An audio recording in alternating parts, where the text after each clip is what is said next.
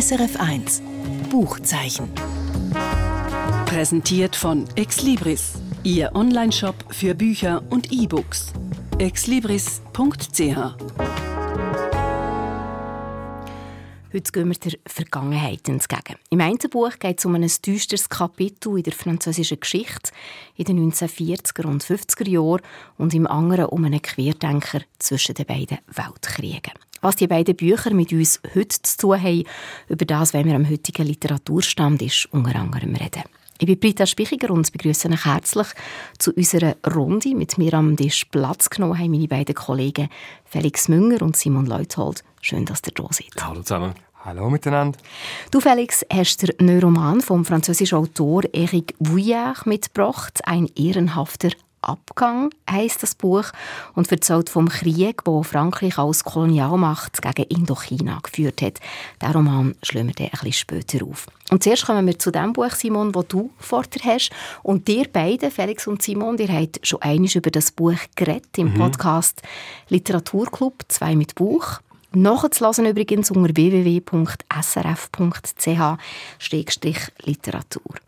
Und geschrieben hat das Buch der Schriftsteller Clemens J. Setz, heissen tut's Monde vor der Landung. Und Clemens Setz ist auch einer der interessantesten österreichischen Autoren in unserer Zeit. Er hat ein Flair unter anderem für skurrile Figuren. Und im aktuellen Buch hat die Figur auch ganz eine unkonventionelle Vorstellung von der Welt. Es ist ein Militärpilot aus dem Ersten Weltkrieg, er heißt Peter Bender. Kannst du uns noch ein bisschen mehr erzählen über ihn? Ja, klar. Also du sagst, der Peter Bender der hat eine unkonventionelle Vorstellung von der Welt. Das stimmt. Gelinde ausdrückt. Gelinde ausdrückt, mhm. ja. Vielleicht, also das Allerspannendste an ihm ist eigentlich, dass es der Peter Bender wirklich gegeben hat. Also der ist, das ist eine historische Figur, wo der Clemens Setz aufgestöbert hat und sich dann entschieden hat, über den einen Roman zu schreiben. Also der Peter mhm. Bender, der kommt aus einfachen Verhältnissen, macht dann zwar das Abitur, macht das Gimmi in Deutschland, macht das Abitur, meldet sich im Ersten Weltkrieg freiwillig ins Militär, wird eben Pilot und ich meine, Piloten im Ersten Weltkrieg, das sind die ersten oder mit von der ersten gewesen, überhaupt, wo in Flugzeugen unterwegs sind, wo aus diesen Flugzeugen haben können auf die Welt oben schauen, wo gesehen haben, wie das ist so mit der Erdkrümmung und so. Mhm.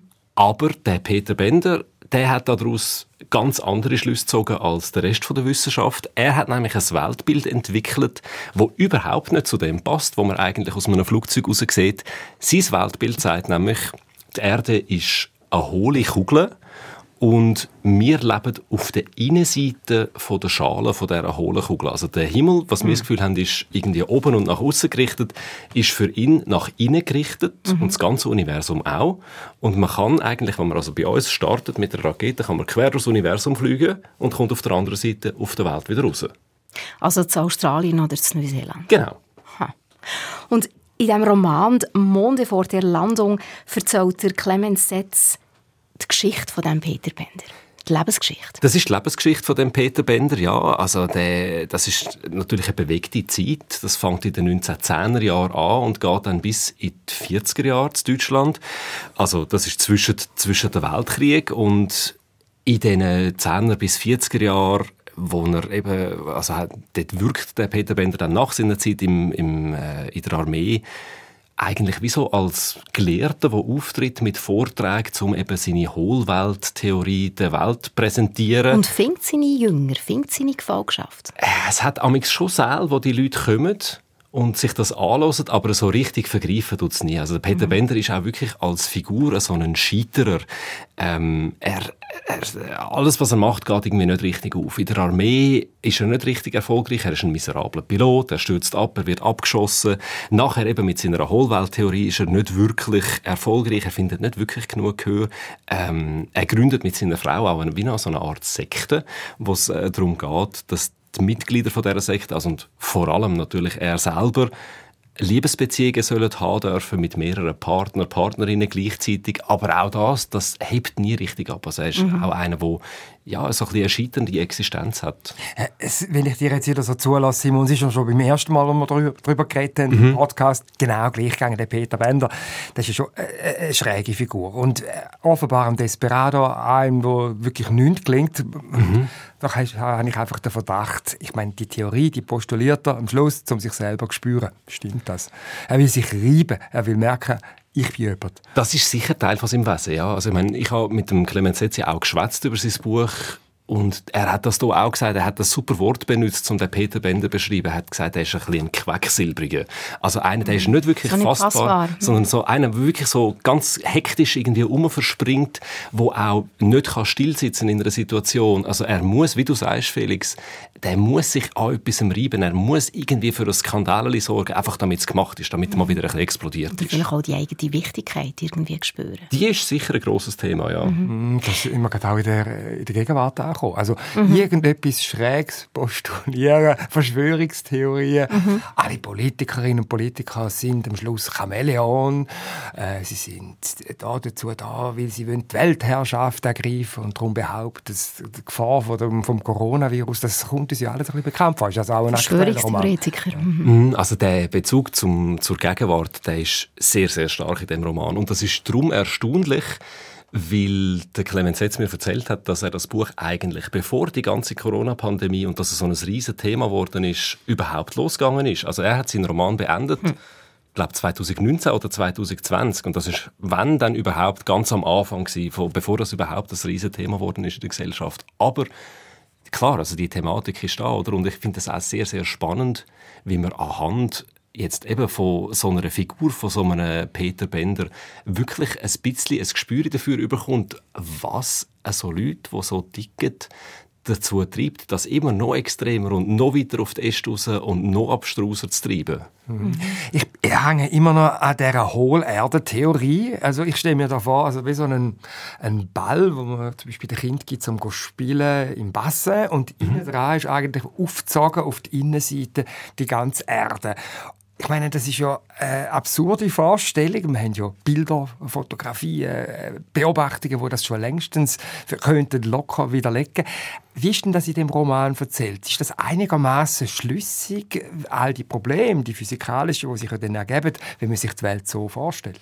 Also das ist noch spannend, weil natürlich das ist ja extrem komplex, wie du sagst, wenn man sich das einmal vorstellen will, wenn man das mal berechnen oder so physikalisch, wie das, das alles geht vor diesen Problemen findet sich der Peter Bender zum Teil direkt während seiner Vorträge vor Publikum wieder merkt so, oh, da ist irgendetwas, das ist jetzt gerade nicht so gut. Und dann kommt ihm irgendwie spontan etwas in den Sinn, wo er dann so zusammenfabuliert, dass es halt für ihn, mindestens in seinem Kopf, doch irgendwie wieder ein bisschen aufgeht mhm. und die Leute sich dann damit so halb zufrieden geben, weil er hat immerhin etwas können erklären und vielleicht haben wir sie einfach nicht verstanden.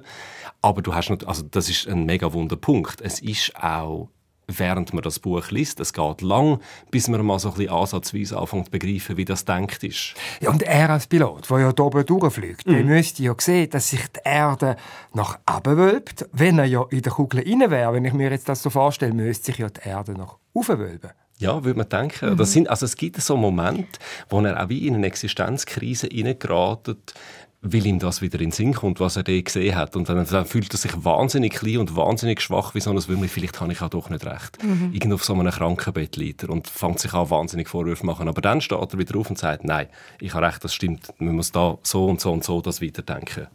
Aber wenn man jetzt den Prozess, den Denkprozess auch von dem Peter Bender, wenn man das so verfolgt, auch wie du das erzählst, kann man vielleicht schon sagen, dass die Grundfrage, die wo man bei diesem Roman herauslesen kann, ist die Frage, auf was bauen wir unsere Wirklichkeit auf? Oder? Also einerseits jetzt ganz konkret der Peter Bender, aber andererseits auch wir, wo für uns, wo wir anders denken, eigentlich alles völlig klar ist. Ja, wobei, also beim Peter Bender, das muss man schon auch noch sagen, bei ihm und seiner Familie scheitert das natürlich glorios. Mhm. Also da, eben, das ist die Zeit Anfangs Zweiten Weltkrieg dann. Die Nazis werden in Deutschland immer stärker. Die verfolgen auch äh, ihn und seine Familie ein Stück weit seine Frau kommt aus einer jüdischen Familie. Ähm, die darf irgendwann nicht mehr als Lehrerin aktiv sein, ihre Kinder dürfen nicht mehr in die Schule. Also, und Flüchten ist eigentlich ein Thema. Mhm. So, man müsste eigentlich emigrieren und sie wissen das auch, aber er kann das nicht. Er weiß, meine Theorie gehört da hier auf Deutschland. Mhm. Und das muss da bleiben und irgendwie so ganz merkwürdige Nationalmythos-Gedanken, die dann auch aufkommen, die ihn dazu bringen, dort zu bleiben, sich über das eigentlich viel größere Bedürfnis vom Emigrieren vom Rest von seiner Familie wegzusetzen. Und das endet für alle im KZ. Es ist ja offenbar ganz Verschiedenes, was dich fasziniert an dem Roman. Es ist eben der zeithistorische Kontext, den du jetzt gesagt hast, dann aber auch einfach die schräge Geschichte, der Aktualitätsbezug. Mhm. Warum soll man den Roman lesen? Ich finde, es ist eben genau der Mix, was du ein bisschen gesagt hast. Einerseits ist das eine extrem spannende Zeit, so zwischen dem Weltkrieg in Deutschland. Über die ist aber auch schon viel geschrieben worden. Und ich glaube, was das Buch eben wirklich anders macht, ist, dass es durch die Perspektive von der schrägen Figur von Peter Bender das in einem völlig neuen Licht nochmal erscheinen die Zeit. Und das ist ja, glaube ich, auch etwas, was der Clemens Setz auszeichnet, eben der besondere Blick auf, auf eine gewisse Wirklichkeit. Oder? Das ist ja auch das, was es ausmacht. Ich frage mich jetzt noch, bleibt es bei dieser Lektüre einfach, dass man über die besondere Lebensgeschichte liest von dem Peter Bender und denkt, wow, ist das ein schräger Typ gewesen? Oder gibt es eben gleich auch so eine Art eine Inspiration oder vielleicht einen Denkanstoß, wie man auch als Gesellschaft mit Menschen umgeht, die anders denken?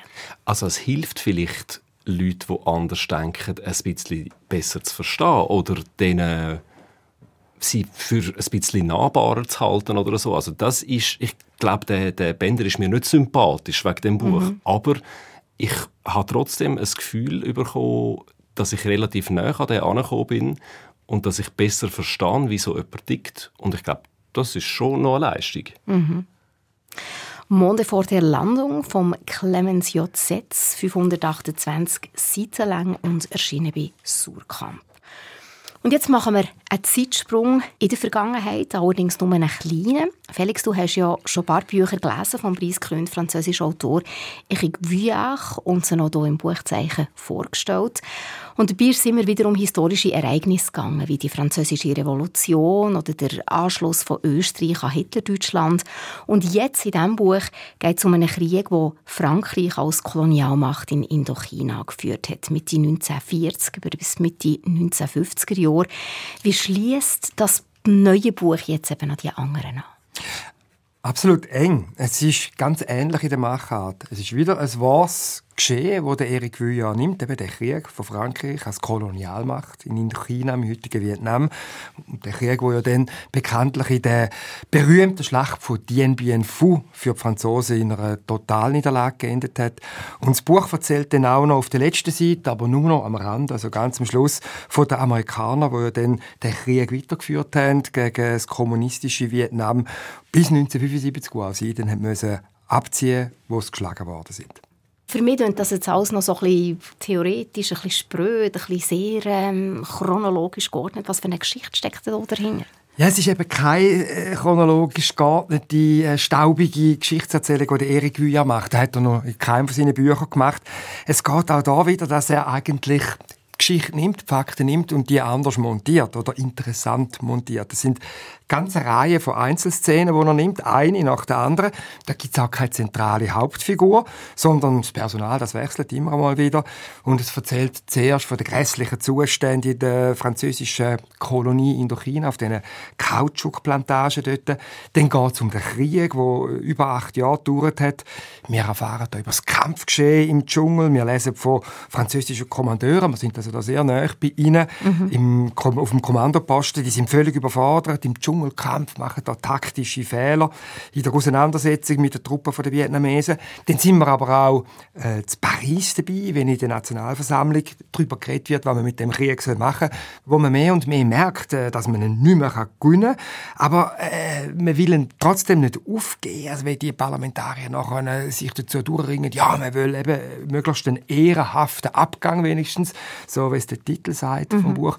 Oder wir sind dann dabei, wenn sich die Parlamentarier in der Restaurants nachher Bücher voll schlönd, nachdem sie über Leben und Tod da am anderen Ende der Welt entschieden hat. Und das ist mhm. das, was eben äh, der, der, der Text so besonders macht. Das ist eben nicht eine Geschichtserzählung, wie man sie hundertmal gelesen hat. Es ist auch gut, wenn man ein bisschen Bescheid weiß, was da passiert ist, dann versteht man viel mehr das mhm. Arrangement, das der Erik Wühler da macht. Hm, also ich, jetzt, ich sehe das Buch da gerade vor uns auf dem Tisch. Es steht nicht Roman vorne drauf und das passt irgendwie auch noch ganz gut zu dem, was du jetzt gesagt hast. Also das ist kein Roman offensichtlich, sondern das sind mehr so, wie muss man sich das vorstellen, so Miniaturen.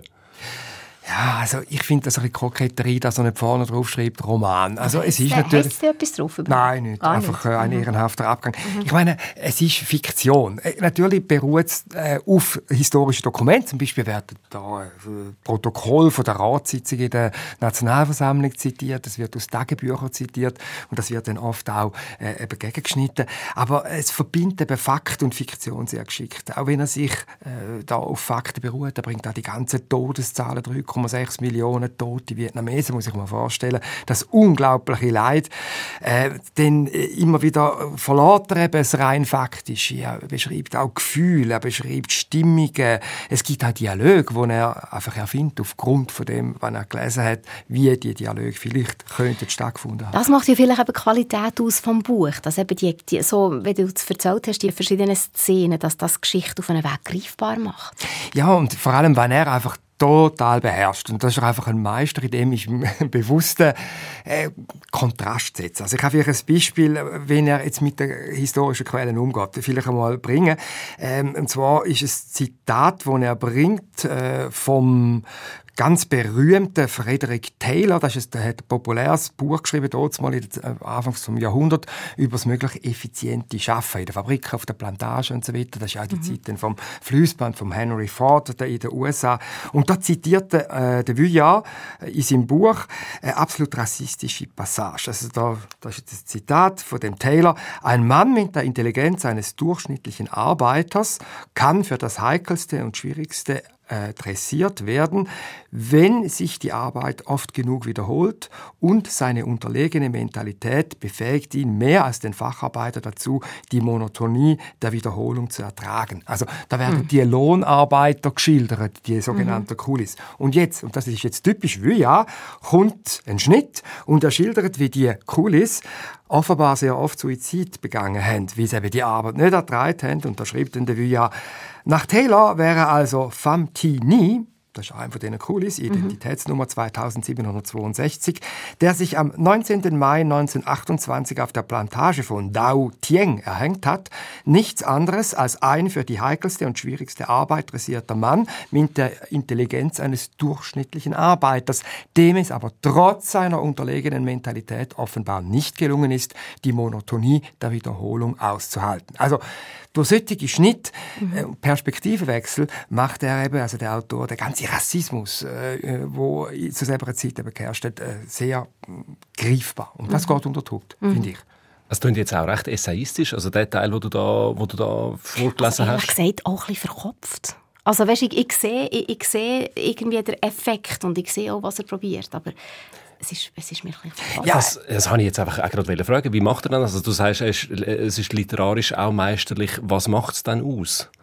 Also das ist natürlich, stimmt, das ist jetzt eher eine kopfige äh, Passage mhm. gewesen, weil er jetzt ja aus einem wissenschaftlichen Werk zitiert hat. Es gibt dann auch andere Sachen. Äh, es macht einfach aus, dass er auch sehr äh, eingängig eben schildern kann. Also wenn man dabei ist, wenn dann die Parlamentarier am Essen sind und wie sie ihre Krawatte äh, lockern, nachdem sie ja äh, furchtbare Entscheidungen gefällt haben, dann geht das schon. Und, oder ich kann mal ein Beispiel bringen, vielleicht vom Schluss, wo mir sehr eingefahren ist. Darf ich noch mal etwas kurz mhm. vorlesen? Also das ist am Schluss, wo äh, er auch den Bogen schlägt zu den USA. Die haben ja dann, wo die Franzosen geschlagen worden sind, in Dien Bien Phu, haben sie dann aus antikommunistischer Haltung heraus den Krieg noch vorgesetzt, äh, bekanntlich, also Johnson und dann vor allem der Nixon, der hat ja dann da auch noch äh, Nachbarländer bombardieren lassen, das ist ja dann alles rausgekommen. Und dann, 1975, ist dann in äh, Saigon nur noch die US-Botschaft gewesen, und das ist ja eine berühmte Szene, wo dann die Helikopter kommen und die Letzten noch evakuieren, die letzten mhm. Westler. Zitat. Ach, man muss sie gesehen haben, diese letzten Westler, die während des Falls von Saigon mit dem Hubschrauber auf dem schnellsten Weg vom Dach der US-Botschaft evakuiert wurden. Man muss unbedingt sehen, wie die Diplomaten, so gut sie können, an der Strickleiter hochklettern. Die Krawatten werden vom Wind erhascht. Die Körper klammen sich an die Sprossen. Der Schal fliegt weg. Was für eine Endzeitstimmung. 30 Jahre für einen solchen Abgang. Vielleicht wäre die Schande besser gewesen. Hm. Das ist schon ganz, das ist jetzt nicht mehr so kopfig, ganz oder? eine andere Atmosphäre. Ja. Nein, nein, nein, nein. Ja. Es ist noch erstaunlich, dass das alles im gleichen Buch ist. Und es ist auch erstaunlich, dass das Buch so dünn ist. Ja, äh, das ist, äh, das stimmt. Es ist wahnsinnig dicht alles. Also das ist nichts Geschwätziges in dem Buch. Es sind etwa 140 Seiten oder so, gell? Ja, ja, so um das herum. Also, ja, genau. Ja, wow. Ja, genau, 139. und äh, man kann das auch nicht so schnell durchlesen. Es ist ein, ein Buch, obwohl es so dünn ist, wo einem recht viel Konzentration abfordert. Weil eben auch dauernd die Schauplätze wechselt und das Personal. Auch will ist jetzt das wieder, aber man verliert die Orientierung nicht. Und du hast gesagt, Stichwort fordern. Ähm, es hat mich vorher schon, hat mich vorher schon Wunder genommen. Du hast gesagt, es hilft, wenn man sich schon ein bisschen auskennt, was historisch passiert ist in dieser Geschichte. Jetzt hast du eben gesagt, das verlangt einem beim Lesen schon auch noch ein bisschen etwas ab. Also, ist es ein Buch, das man nicht einfach so wegliest in dem Fall? Ja, es ist ja so. Also, sicher gäbig, wenn man kurz noch das Geschichtsbuch holt und noch die, die Passage, zwei Abschnitte darüber liest, Frankreich in Indochina, dann weiß man grob Bescheid. Und dann noch fällt es einem sicher leichter, in den Text hineinzukommen. Und der eröffnet einem dann einfach ein bisschen andere Einblick.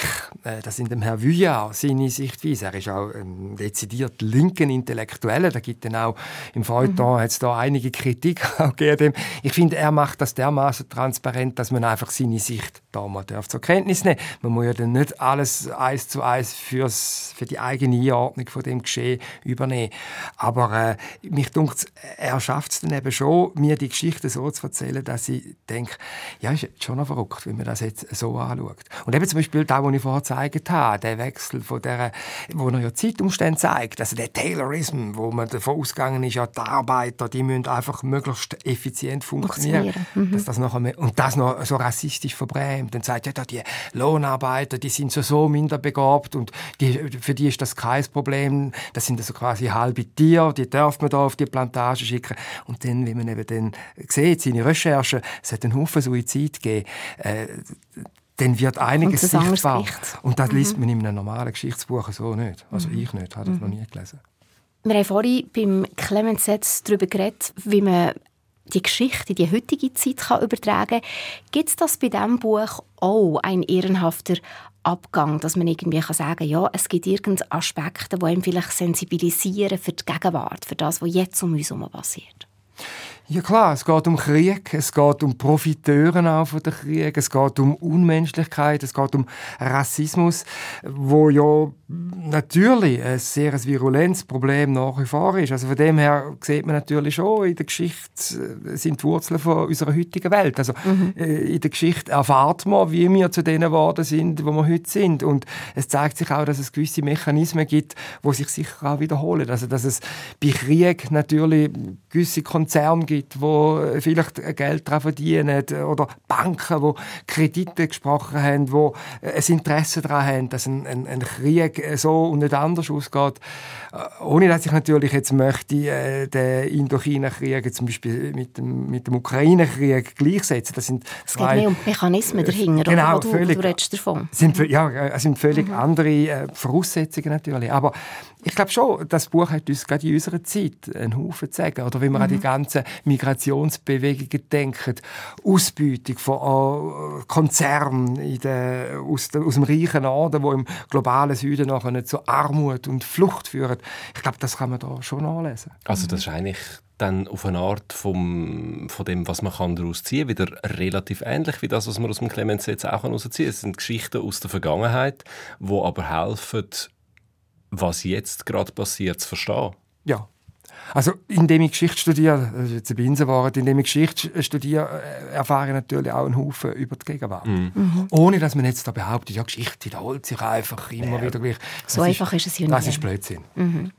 Aber laut dir, Felix, also kein langweiliges Geschichtsbuch, sondern literarische Geschichtserklärung und eben auch eine Hilfestellung vielleicht für unsere Gegenwart zu verstehen. Ein ehrenhafter Abgang vom Eric Vuillard übersetzt hat der Roman Nicolas Denis. Erschienen ist das Buch bei Mattes und Seitz, 139 Seiten lang und wird vorgestellt von Felix Münger. Und das erste Buch, das wir am Anfang von der Sendung darüber geredet haben, heisst «Monde vor der Landung» vom Österreicher Clemens J. Setz, rausgekommen im Surkamp Verlag. Der Simon Leuthold hat das Buch heute mitgebracht. Danke euch beiden, dass ihr heute mit mir in diesen zwei Büchern blättert habt. Felix Münger und Simon Leuthold. Danke auch. Und ja, zum Schluss noch ein kurzes Tipp.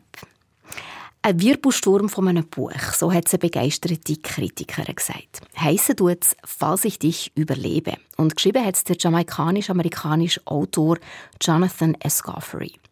Er erzählt die Geschichte von einer Einwandererfamilie in den USA. Die Geschichte spielt in den 1980er Jahren und die Hauptfigur ist der Trelawney, ein junger Mann. Seine Eltern und Geschwister sind von Jamaika geflüchtet und probieren, sich zu Miami eine neue Existenz aufzubauen. Der Trelawney ist als einziger in den USA geboren und durch das ist er nicht nur in seiner eigenen Familie ein Aussenseiter, sondern erfährt auch, was es heisst, in dem Land, wo er aufgewachsen ist, fremd zu sein.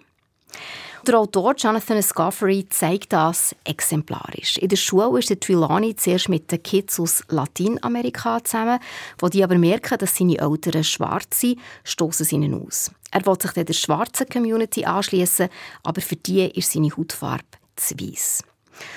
Und so zieht sich die Frage nach der eigenen Identität durch das ganze Buch. Man erfährt, dass der Weg von der ganzen Familie gepflastert ist mit Gewalt, Rassismus und Demütigung. Halt gibt es nie, nicht einmal untereinander und in den eigenen Reihen. Die Verlockungen von Miami stehen im starken Kontrast zu dem Leben, wo der Trelawney und auch seine Familie führt am Rand der Gesellschaft. Geschrieben ist die Geschichte in einer sehr bildhaften, unmittelbaren und wuchtigen Spruch. Perspektiven die wechseln immer wieder und auch Zeitebene. Und man könnte denken, dass es das anstrengend macht zum Lesen. Das ist aber überhaupt nicht so. Im Gegenteil, die Geschichte entwickelt einen Sog und löst Betroffenheit aus wo man zwischen ihnen eigentlich fast körperlich meint zu spüren, was so eine konstante Entwurzelung kann bedeuten kann. Falls ich dich überlebe, vom jamaikanisch-amerikanischen Autor Jonathan Escoffery ist im Piper Verlag erschienen, 288 Seiten lang, übersetzt vom Henning Ahrens. Und das ist es vom Buchzeichen heute. Mein Name ist Britta Spichiger. Schön, wenn ihr auch nächste Woche wieder mit dabei seid. Gleicher Sender, gleiche Zeit. SRF 1 Buchzeichen. Präsentiert von Exlibris, Ihr Onlineshop für Bücher und E-Books. exlibris.ch